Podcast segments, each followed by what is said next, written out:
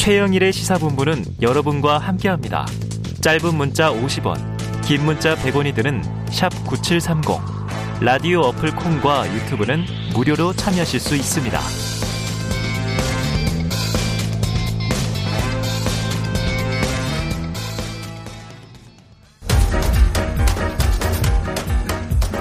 최영일의 시사본부 10분 인터뷰.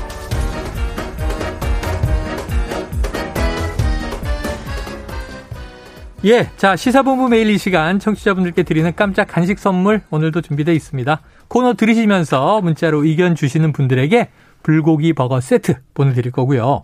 짧은 문자 50원, 긴 문자 100원이 드는 샵 9730으로 의견 많이 보내주세요. 자, 오늘은 10분 인터뷰, 이, 어, 시그널이 나오네? 뒤에 그러셨을 텐데, 6일 지방선거 8일 앞으로 다가왔습니다. 뭐 이제 사전투표는 내일 모레 글피고요. 여야 모두 지지층 결집에 총력을 다하는 모습인데, 자, 일주일 앞으로 다가온 지방선거의 남은 변수와 지방선거 판세. 자, 오늘도 민주당이 상당히 좀 악재, 불리한 얘기, 폐색이 짙다. 그래서 이분을 모셨습니다. 아, 정봉주 더불어민주당 정계특위 공동위원장 나오셨습니다. 어서 오세요. 예, 안녕하세요. 정봉주입니다. 아직도 계속 도사로 활동하시는 거죠?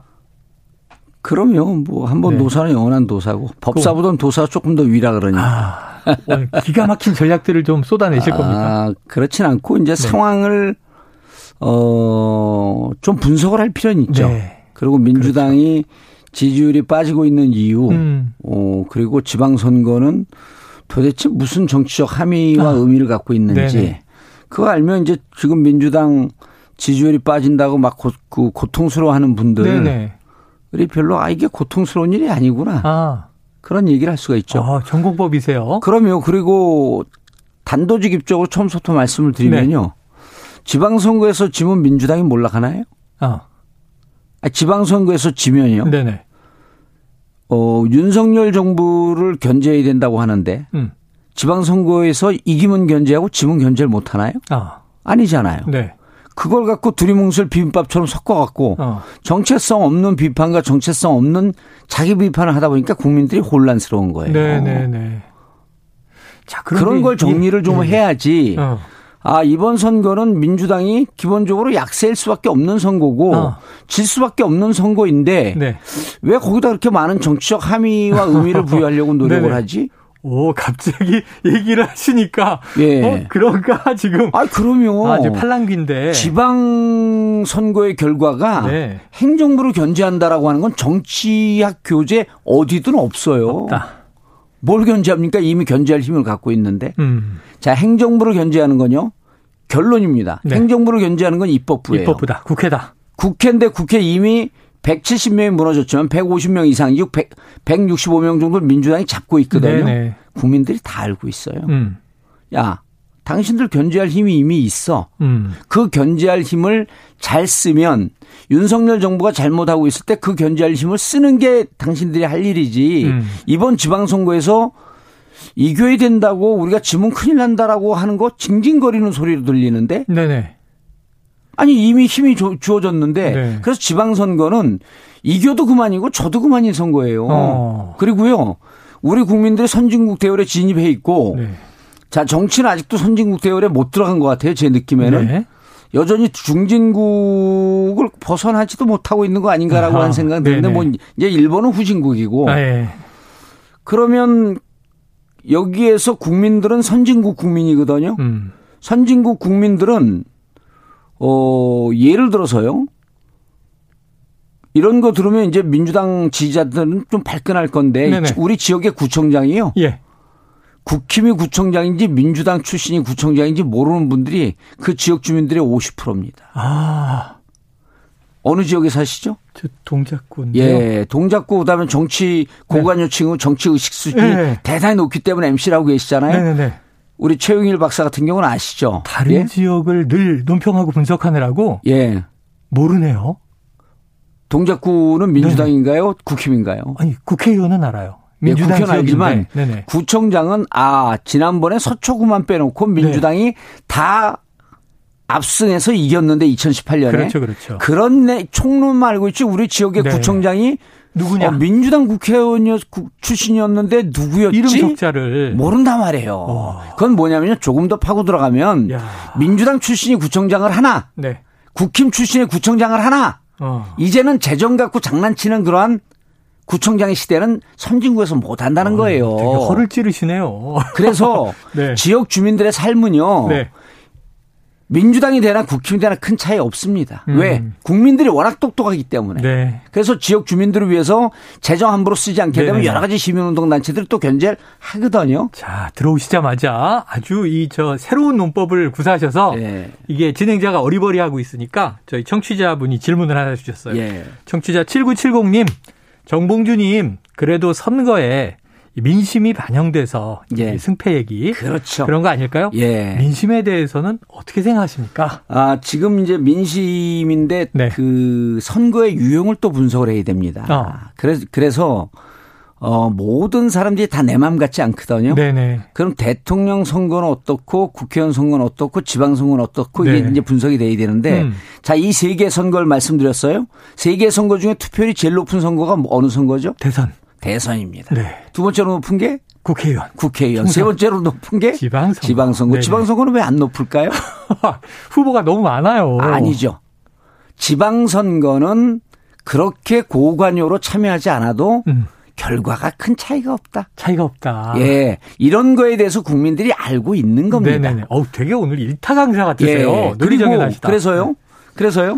자, 그러면은 2014년도에 56.8%. 음. 57% 정도 됐죠. 네. 그것도 꽤 높은 겁니다. 네네. 왜냐하면 박근혜 정부의 중간 평가적 성격이 있기 때문에 지방선거에서 열심히 참여해야 된다라고 하는 운동이 벌어졌죠. 음. 그다음 2018년도에는 60%. 네. 2018년도에는 어떤 때입니까? 야, 그때. 촛불로 네. 인해서 전 국민의 정치 관여가 예. 극도로 솟았을 때예요. 네. 대통령 선거는 77%가 퍼센트가 나왔고 그렇죠, 그렇죠. 총 그 지방선거에서는요. 60%가 나왔습니다. 음. 자그마치 대선보다도 17%가 빠져나갔습니다. 네. 그렇게 정치적으로 열기가 높았음에도 불구하고, 불구하고. 이건 뭘 뜻하냐면 음. 그럼 17%는 대체로 정치 저관여층이었다. 음. 그러니까 이분들은 난 이제 대통령 바꿔놨으니 음. 또 탄핵에도 열심히 촛불에도 참여했고 뭐 네. 반대도 해봤고 대통령 선거라고 하는 나라의 중심축을 결정하는 선거가 끝났으니 예. 굳이 지방선거에 내가 참여할 필요가 있겠어? 음. 하는 분들이 17%가 빠져나간 거죠. 네네. 자, 그럼 이분들은 중도적 성향이 많습니다. 어. 그래서 지방선거는 지방선거는 중도층은 대체로 투표를 안 합니다. 음. 중도층은요.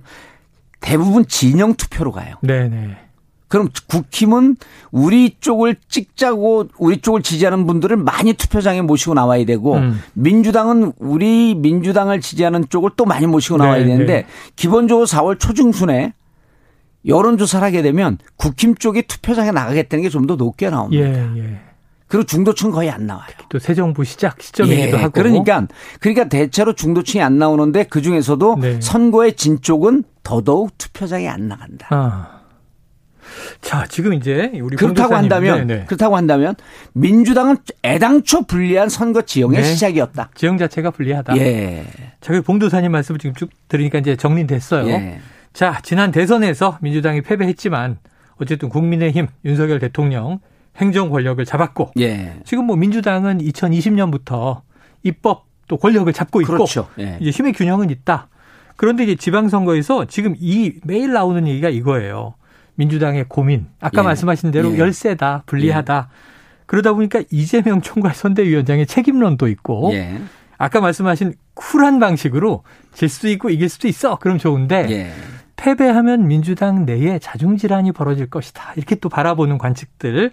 최근 민주당 지지율이 급락하면서 우리 후보들이 전체적으로 어려운데 예. 저라고 예외는 아닌 것 같다. 예. 즉 민주당이 이렇게 열세에 처하게 된 원인도 원인요. 한번 봐야죠. 그렇죠. 예. 네. 이제 보면은요.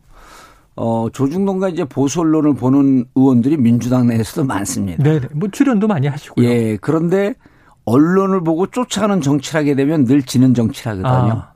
그러니까 본인의 정치 철학을 갖고 정체성이 분명해야 되는데 음. 아까 제가 드린 말씀은 중도층 투표하지 않는다. 그러면 선거 전략은 나오는 거거든요. 네네. 우리의 적극적인 지지층에 소구하고 호소해야 된다. 음. 그런데요. 자, 몇 가지 사건이 있었죠. 이번 주, 오, 그 오면서. 음. 첫 번째 뭐가 있었냐면 검수완박 법안 통과가 있었습니다. 네네. 이 법안 통과가 있자마자 보수 언론 및 중도 언론에서 난리가 났어요. 독주다. 독주다. 네. 이렇게 지금 강성 지지층만 바라보면 어떡하냐. 강성 지지층은 없습니다. 적극 지지층이 있을 뿐이죠. 어. 강성 지지층이라고 하는 표현을 쓰는 순간 이건 가짜 프레임에 쌓인 거죠. 어. 자, 검수완박이 그 법안이 통과되고 난 다음에 전체적으로 민주당 지지율은 빠지지 않았습니다. 음. 안 빠져요. 네. 그러면은 결국 보수 언론에서 봤던 야 검수 한박 때문에 민주당 지지층이 돌아서고 있어 어. 중도가 돌아서고 있어 이 말이 대체로 음. 거짓.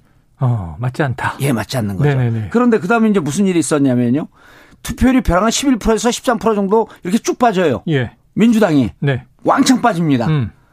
그때 어떤 일이 있나 봤더니 한동훈 아, 법무부 장관 인사청문회 때 네네. 시쳇말로 어. 똥볼로들이 똥보로 찬 거죠. 한 방이 없었다. 그러니까 한동훈은 안 된다라고 하고 이것은 검찰 공화국이다라고 음. 민주당에서 프레임을 딱 놨는데 네. 어 그런데 전설의 칼제비가 법무부 장관으로 들어와 음. 그리고 민정수석도 없앴어 그렇다고 한다면 검찰이 사정 권력을 다 쥐겠다는 거 아니야? 음.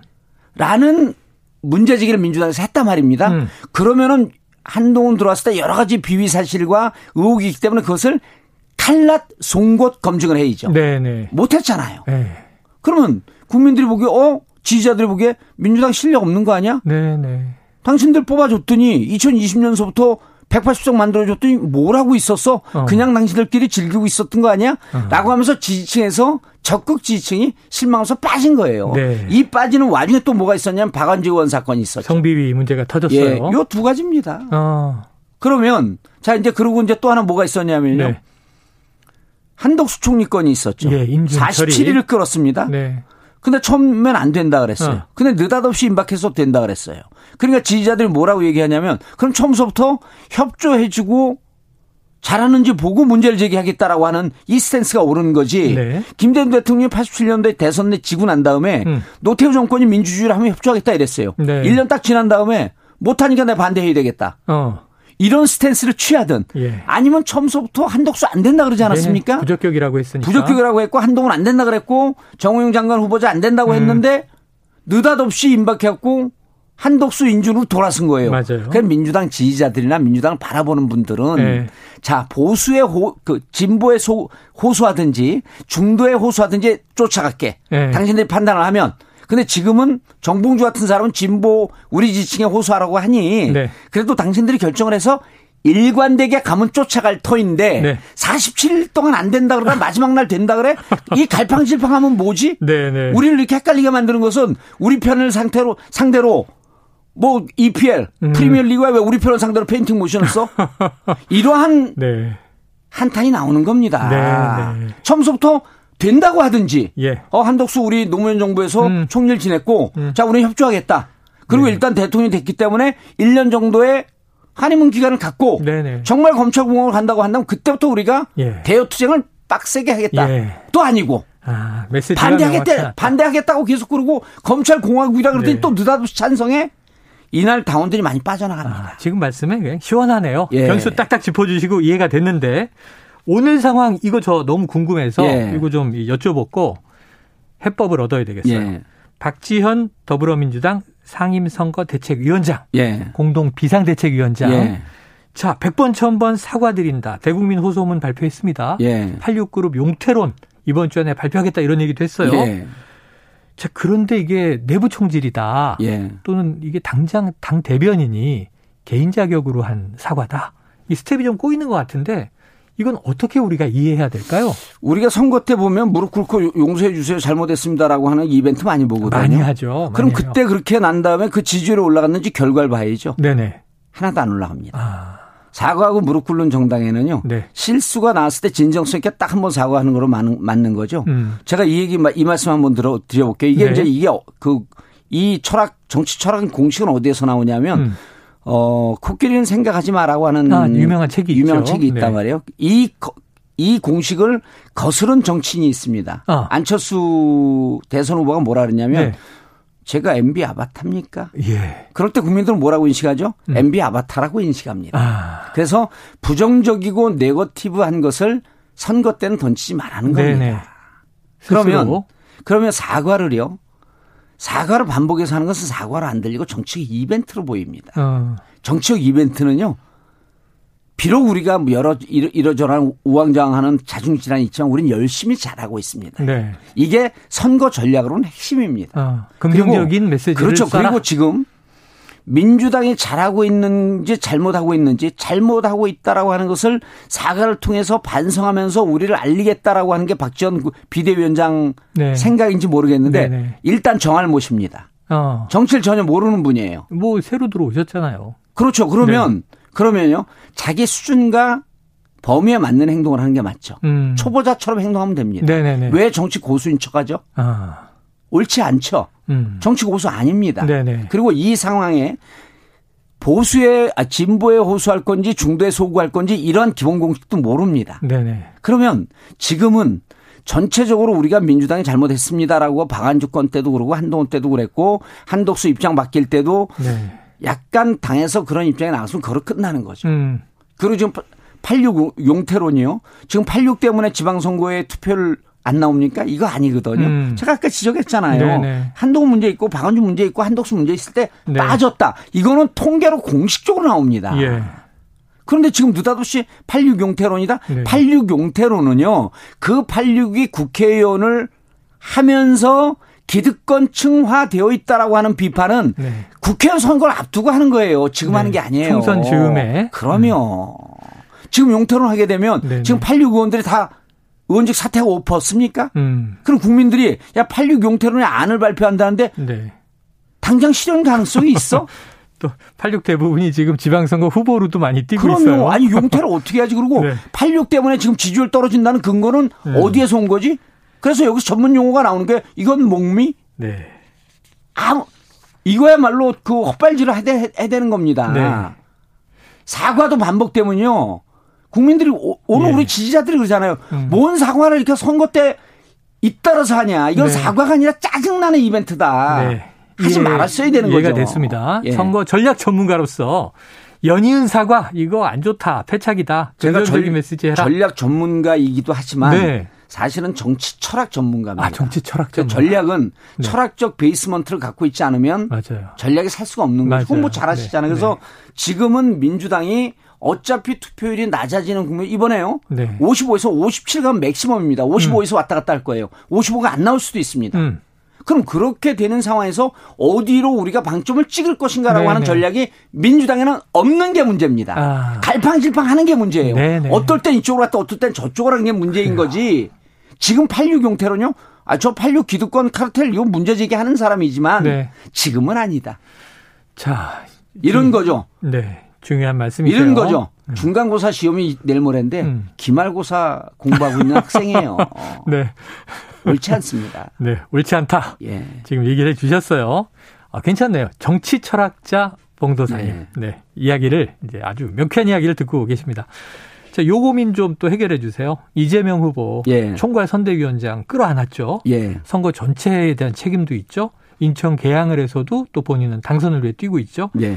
그런데 지금 이제 여론조사가 좀 심상치 않다 보니까 예. 그래서 오늘 박지원 위원장 이제 사과가 나왔다 이런 얘기도 있고 그런다고 올라가지 않습니다. 네네. 자 이재명 후보가 막판 일주일 예. 27일, 28일은 개항과 인천에 집중한다. 근데 또 전국구를 뛰어야 되잖아요. 예. 어떻게 보세요? 이재명 후보의 딜레마. 어 저는 그 이재명 후보가요. 개항에서 압승한다라고 하는 게 최고의 전략입니다. 네네. 다른 지역 갈 필요 없어요. 아. 왜냐면요. 이게 말 타고 서울에서 부산 가는 시대가 아니거든요. 네네. SNS 시대고 LTE 시대고 5, 5G 시대 아닙니까? 네. 서울에서 있는 소식은 바로 실시간으로 부산으로 그렇죠, 갑니다. 그렇죠. 부산에 가서 얼굴 보인다라고 하는 것은 우리 지지자들에게 음. 약간의 용기를 심어 놓을 뿐이죠. 오히려 어. 공중파 방송 활동을 하는 게 더 맞습니다. 어. 그래서 일단 개항에서 약세이다라고 하면요. 음. 내 관중 속에 음. 선수가 응원단이 없는 플레이하는 거나 똑같아요. 아.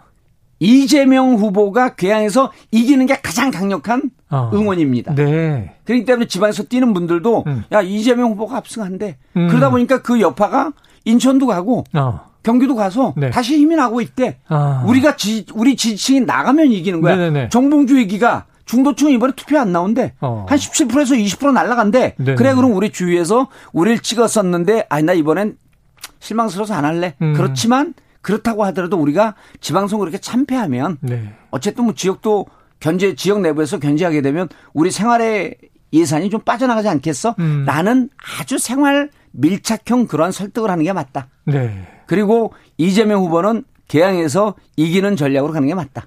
자, 지금 예. 딱이 막판 일주일 중에 개항과 인천에 집중할 예정이다. 예. 지금 이 전략은 이재명 후보에게 전달하셨군요. 아니 그러지 않습니다. 아니요. 이재명 후보가 무슨 얘기를 네네. 했냐면요. 투표해야 이깁니다 있잖아요. 네네. 제일 정확한 판단이에요. 아. 투표해야 이깁니다. 그래요. 예. 투표해야 이긴다. 자, 이번 선거에서 꼭 승리해야 한다고 이야기하는 격전지. 상징적인 예. 의미입니다만 예. 서울, 인천, 경기 수도권이잖아요. 예. 지난 또 대선의 파장도 있고. 예. 자, 그런데 이제 수도권에서 민주당이 오랫동안 강세였는데 예. 아시잖아요. 근데 이번에는 아주 고전을 하고 있어요. 좀 지지층, 중도층, 좀 수도권에서 견인 예. 전략을 팁으로 주신다면 대선 패배의 후유증입니다. 그리고 대선 아. 패배 후유증인데 그 전에 어, 수년간 전국 선거에서 압승을 했잖아요. 네. 그거에 대한 반작용이죠. 음. 그리고 국민들은요 일정 정도 기간 동안 기회를 줬기 때문에 그 네. 반작용으로 이제는 당선된 윤석열 정부에게 기회를 주고 싶은 심정이 있습니다. 아. 이걸 꺾기는 무척 쉽지가 않거든요. 네. 그렇기 때문에 기본적으로 어려운 선거다. 음. 그래서 어려운 선거인데 그러니까 질거 지기 때문에 당연하다 이렇게 받아들이지 말고 음. 어려운 선거지만 그래도 지방 선거에서 특히 서울 같은 경우는 국무위원 참여거든요. 네. 서울시장 그렇죠. 예, 서울시장은요. 그 장관 대우니까 뻔히 질 선거지만 여기에서 일방적으로 수도권을 압승을 한다고 한다면 저들의 오만함이 극에 달할 수 있겠다. 아. 라는 정도로 우리에게 아. 가벼운 겨, 견제의 힘이라도 좀 줘라. 네네. 그러나 우리는 국회에서 견제의 힘을 갖고 있기 때문에 이제 국회에서 아. 입법부에서 행정부를 견제할 수 있는 일을 잘하겠다. 아, 역할하겠다. 잘하겠다. 하지만 네. 지방에서도 조금 더 잘할 수 있는 기회를 적어도 한 곳 정도는 좀 줘라. 하면서 각자가 한 곳이 우리 지역이 됐으면 하고 네. 호소해서 좀 진정성 있는 호소로 먹혀 들어가야죠. 예. 아까 이제 중요한 불필요한 대국민사가 필요 네. 없습니다. 네, 아, 알겠습니다. 예. 아까 이제 중요한 변수를 다 이제 꼼꼼하게 짚어 주셨으니까. 근데 그 외에 보면은 자, 대통령, 신임 대통령 취임. 예. 그로부터 불과 한 뭐 열흘 남짓의 한미 정상회담. 그럼요. 바이든 대통령이 예. 와서 그 전략이거든요. 탄력을 받은 인정이죠. 거죠. 네. 예. 자, 그런데 이제 민주당이 좀 기대했던 것 하나 정도 예. 어제 고 노무현 전 대통령 13주기 추도식 예. 총집결 이렇게 보도가 됐는데 김민석 의원이 추도식 이후에 맹렬한 추격전이 이루어질 것이다. 이렇게 예상을 했어요. 음. 변화가 좀 있으리라고 보십니까? 아, 조금 반등의 기회가 있겠죠. 음. 왜냐하면 노무현 대통령께서 그 서거하신 이유가 검찰의 강압적 수사거든요. 네네. 그런데 이 검찰 수사의 어, 특수부 수사의 한 축을 담당하고 있었던 윤석열 한동훈이 어, 행정부의 중심 축을 잡고 있는 세상에 왔는데 음. 노무현 대통령 죽음을 한 번쯤은 상기시켜야 되지 않을까? 음. 라고 하는 게 국민들에게 일정의 remind 시키는 효과가 있으면 좀 올라갈 거고. 근데 네. 워낙 그 노무현 대통령께서 역사의 족적이 크기 때문에 네. 어, 그 정도의 remind 힘은 있는 것 같아요. 아, 그리고 예, 있다. 그래서 어 그렇지만 이제 이것이 전체적으로 취임한 이후에 20일 만에 치러지는 이 그 거대한 파도를 네. 꺾기는 쉽지 않다. 꺾기는 쉽지 예, 않다. 그래서 이것을 어, 지는 것이 마치 민주당이 대, 그, 몰라가는 음. 이런 것으로 그 너무 과잉 반응하는 거는 불필요하다. 네. 예. 지면 그리고 지고 참패하면 그 자리에서 다시 태풍 이후에 재건과 복구에 이런 준비를 하는 것이 맞는 거지. 네. 이번에 온 힘을 다해서 이번에 지게 된 마치 민주당이 끝나는 듯한 음. 이러한 등은 국민들도 결코 동의하지 않는다. 왜? 아까도 말씀드렸지만 입법부 170명의 권한을 갖고 있기 때문에 음. 너희들은 이번 선거에 저도 크게 지는 건 아니야. 네. 라는 심리가 있거든요. 그렇기 때문에 정말 국민들이 이해 가능할 정도로 음. 아주 디테일한 부분에서 선거 전략을 잘 짜고 들어가야 된다. 네. 예. 알겠습니다. 총론 안 됩니다. 자, 당론에 강해야 됩니다. 시간은 이제 얼마 남지 않았는데 예. 오늘 봉도사님의 이 그야말로 이거 뭐 수능 보기 전날 특강 같은 예, 느낌이에요. 원포인트 쪽집게. 일타 강사가 쫙 정리해 주셔서 이대로 이제 민주당이 좀 예. 실행을 해서 그래서 민주당 선거운동 하시는 분들이요 네. 편하게 하세요. 어 편하게 하라. 예예 초조해하지 말고 징징거리지 말고 편하게 하세요. 네. 네. 징징거리지 말라. 예 국민들한테 국민들이 징징거리는 거 압니다. 자 그러면은 지금 열세라는 환경도 분석하셨고 예. 할수 있는 건 요 정도니까 최선을 다해라. 예. 그럼 결과를 광역 17곳을 기준으로 예. 어떻게 예상하세요? 그거는 법사들이 하는 겁니다. 도사가 하는 게 도사는 아니에요. 흐름을 알고 네네. 결과는 함부로 얘기하면 안 되죠. 그래서 아. 전체적으로 어려운 선거이니 네. 지금 뛰는 분들에게 장하다라고 하는 박수를 보내고 싶다. 네네. 예. 장하다. 예. 일단 결과는 유권자가 판단할 그렇죠. 것이고 예. 지금 뛰고 있는 후보들은 우리 지지자들에게 장하다. 많이 투표장에 나와 주십시오. 읍수하는 게 딱 맞습니다. 네. 예. 우리 지지자에게 투표장에 많이 나와 달라. 어 이게 오늘 굉장히 좋은 공부가 됐습니다. 왜냐하면 대선과 총선과 지방선거의 차이 정도는 예. 초반에 명확하게 정리해 주신 것 같아요. 왜 이 지지 또 투표율이 낮은지 어떤 특성을 가지고 있는지 오늘 아주 유익한 말씀이었는데 네. 여야 막론하고 오늘 이 프로 코너 들으시는 분들에게 선거에 도움이 크게 되시기를 기대해 봅니다. 자, 지금까지 정봉주 더불어민주당 정계특위 공동위원장이지만 저희는 도사도사 봉도사 정치 철학자 모시는 예, 것 같아요. 예. 오늘 말씀 고맙습니다. 예, 감사합니다. 예, 자, 최영일의 시사본부 오늘 준비한 소식은 여기까지입니다. 불고기 버거 세트 받으실 분 말씀드릴게요. 5493-4484-1732 6089 3951 3013 4651번. 야, 불고기 버거 세트 받으실 분들 많네요. 맛있는 오후 간식이 되시길 바라고요. 오늘 준비한 소식 여기까지 마무리하겠습니다. 저는 내일 오후 12시 20분에 다시 찾아뵙도록 하겠습니다. 지금까지 청취해주신 여러분 고맙습니다.